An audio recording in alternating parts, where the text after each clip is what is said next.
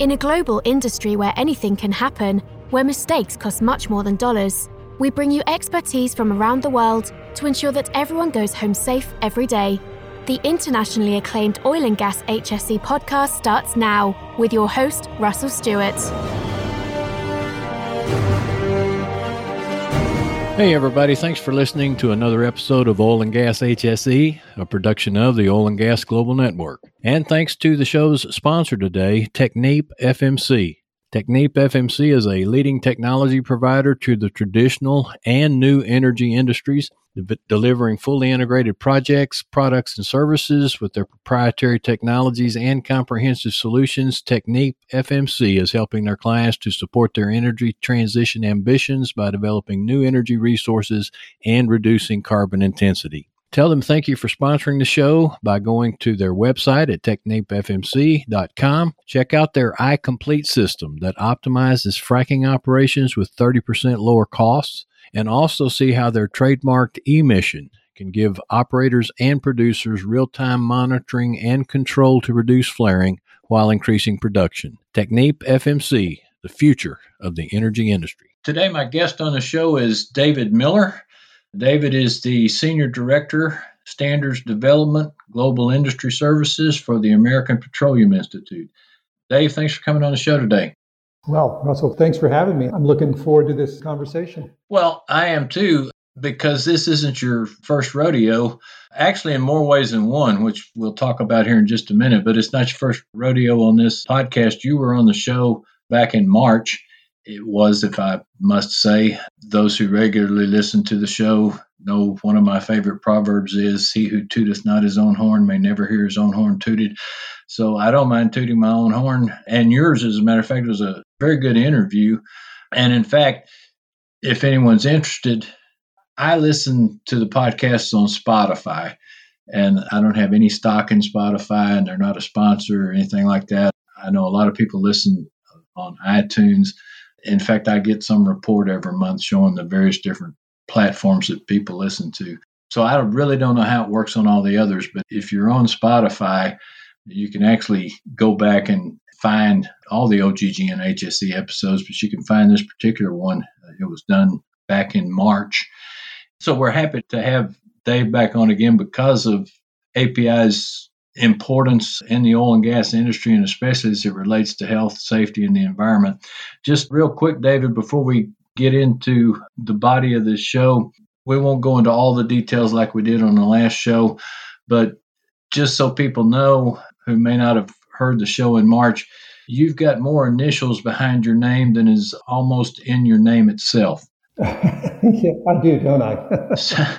and actually, I found out when we did the podcast, you don't even have all the initials on here because you're a professional engineer. That's PE, that's behind your name. Then you're a fellow of the, and I forget what ASCE stands for.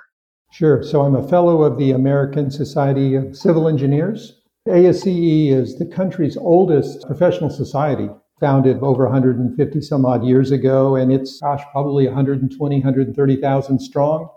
And I've been a member of ASCE since my years in college and have been active in the Houston chapter when I lived in Houston. I'm now on their membership advisory review committee.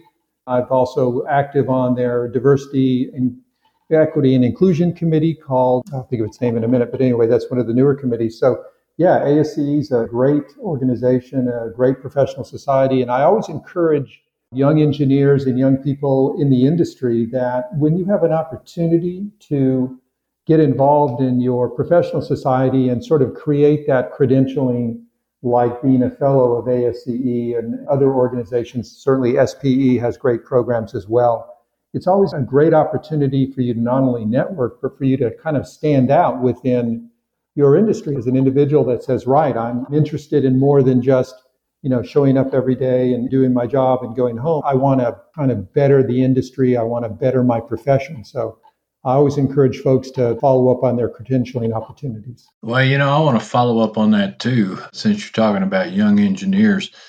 The art of networking, we're kind of we've always got our face stuck in the phone and everything, all the information we get off Google these days. Networking is not what it used to be.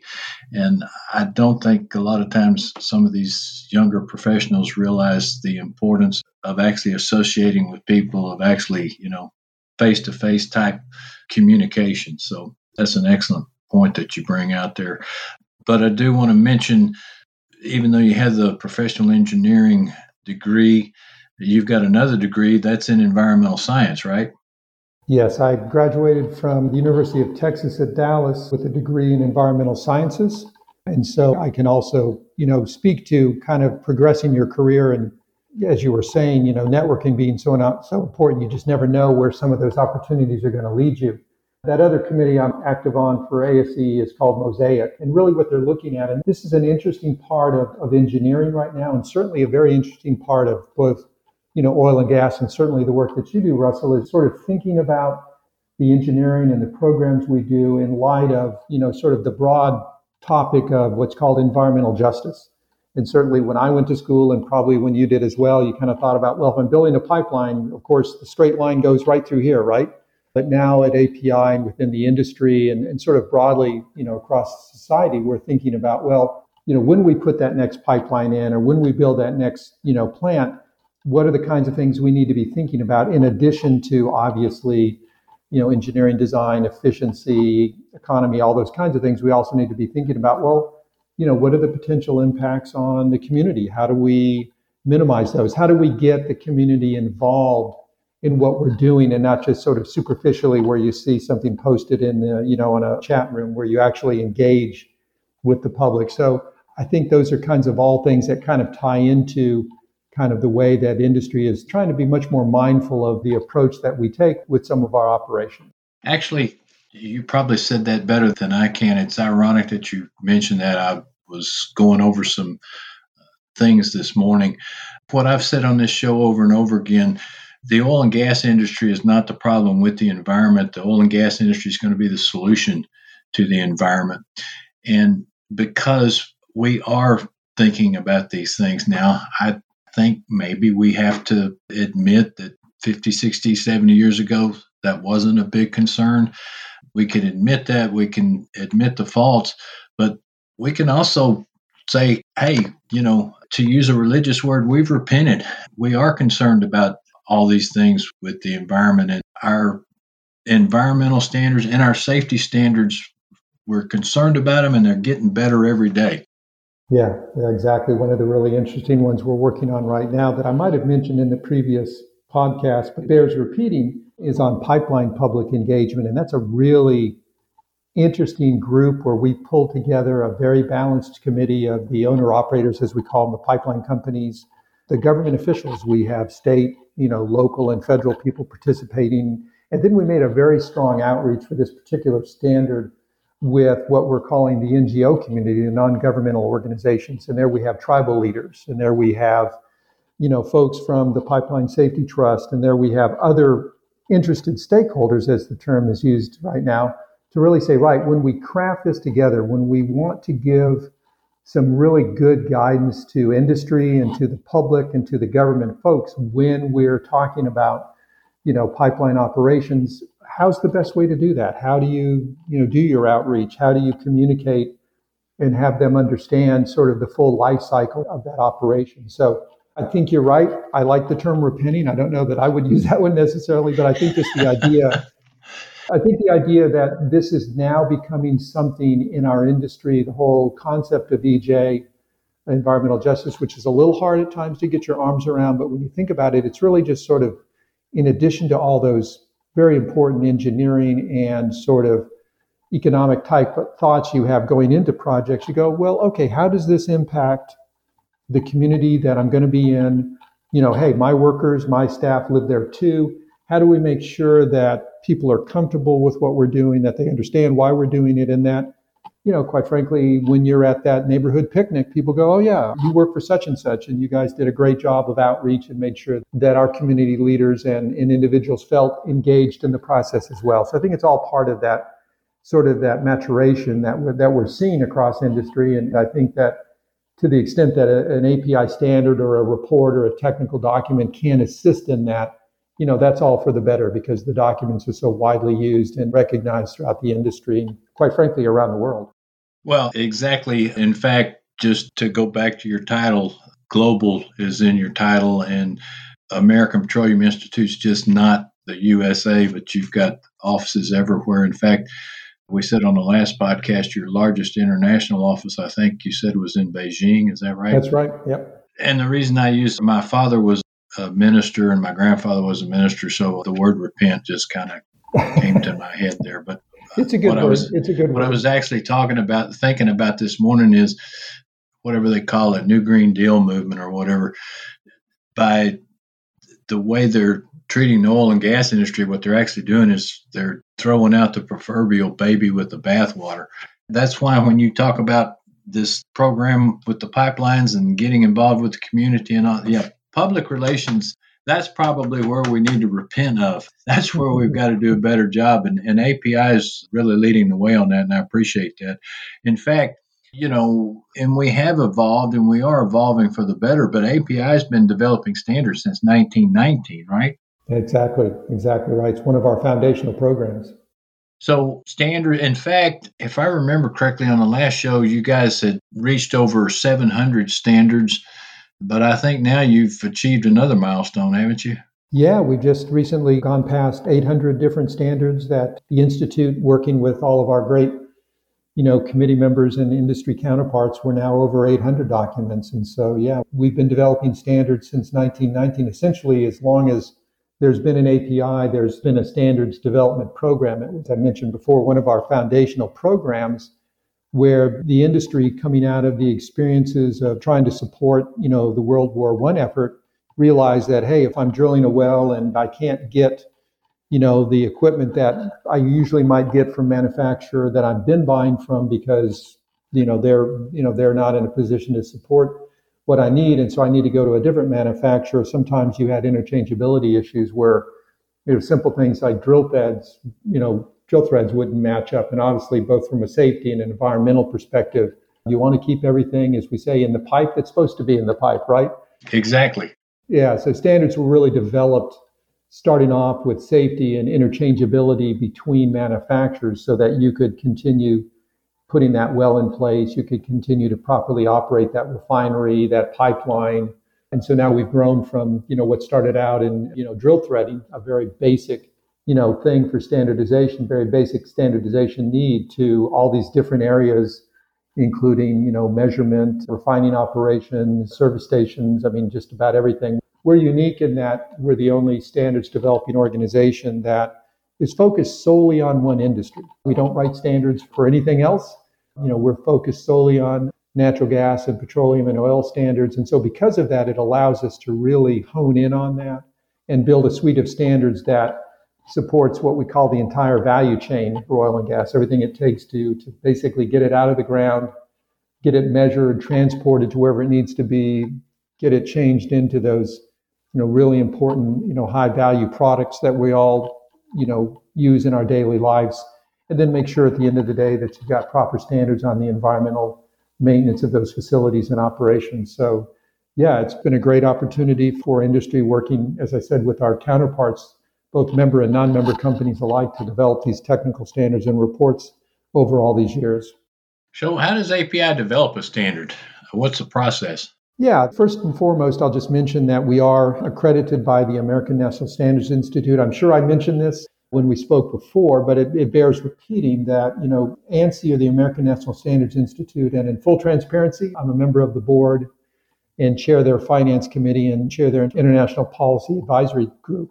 ANSI is the standards accrediting body here in the U.S., sort of the standards authority that has an MOU with the National Institute of Standards and Technology to sort of create this accreditation program. So they accredit us as a standards developer. And so the process is such that, you know, we're required to meet ANSI's criteria for openness, balance, consensus, and due process in the development of our standards. And so I know that I covered that before, so I won't go into detail on that. But going back to your question, Russell, about the process, it really starts off with a project proposal form. Ours is called our standards resource and research request form, lovingly called the SRRR, the SR3. And it's really a form that brings together two parts of what it takes to develop a standard. And the first part is you know, what is the standard going to cover? What is the subject? What's going to be kind of the overview? You know, what's the scope of the standard? If that's a new standard or if that's a revision to an existing standard, and what are the resources that are required? What is it going to take in the number of committee members, expected number of meetings, you know, any additional information you might need. And then the second part of the form gets into research. Again, going back to the point I made earlier, since we're solely focused on the natural gas and petroleum and oil industry, we're able to reinvest some of the resources that we recover from the sale of our standards in basic funded research. And so there may be areas where we need to do research to create a new standard or to update an existing standard. A great example is we do a lot of work in metallurgy for the refining industry because obviously those alloys are key to safe operations. And so we'll reinvest some of the resources that come into API from publication sales in updating those standards. And so that form comes together. Once that form is agreed upon by the subject matter experts and the parent, typically a subcommittee, it will then go up to the parent committee for review and evaluation. And that's a kind of a policy level committee that is made up of our member company reps because we really want, you know, our member companies to, you know, have a strong, you know, say and buy-in into developing that new edition of that standard, that newest standard. Once it's reviewed by them and we verify that the resources are available both from the standpoint of the member company committee members and their participation and support. And ideally, in that form, you identify a chairman of the group that always helps drive the process forward. And if we need any additional funding, either you know from the API budget or elsewhere, then once it's approved, then we actually stand up our standards committee, and then the work gets started. But again, you know, going back to those ANSI criteria from an openness standpoint, you know, once those projects are approved, they go into our database, our standards tracking database, and that drives a report that is updated 24 7 in real time on our website that has all of our projects being worked on at any given time. You can go to that part of the website and you can see if the standard is being revised and if it is, if it's in you know the pre-ballot phase, which is that early phase when you're developing it, then when it goes into ballot and editing and comment resolution and finally publication. So that's our openness from a balance standpoint. We try to have a balance of different interests around the table. So it's not just the operators or just the manufacturers or just the consultants writing the standard. From consensus, we publish all of our standards based on a two thirds majority and a simple majority return of the ballots. And then finally, due process. That's extremely important. And that's the part that sometimes takes a bit longer than we like, but I think the fact that we do it so deliberately really speaks to the care that the subject matter experts put into these standards. And so what'll happen is when the standard goes into that formal ballot phase, you know, we'll receive comments. We may receive as few as a half dozen. We can, on some of our more critical standards, receive into the hundreds of comments. And then we'll take a very deliberate process to review each and every comment by the consensus body make a determination how we're going to either change the standard or not, and then respond back to the individual commenters, letting them know how their comments were treated so that they understand, okay, this was fully considered by the subject matter experts. And they either made a change or they didn't. If they didn't, here's why. So then once that process closes out, that's when we move to the actual general counsel review of all of our standards, of course, and then the editorial layout process, and then finally publication. Tune in next week for another engaging episode of the Oil and Gas HSE podcast, a production of the Oil and Gas Global Network. Learn more at oggn.com.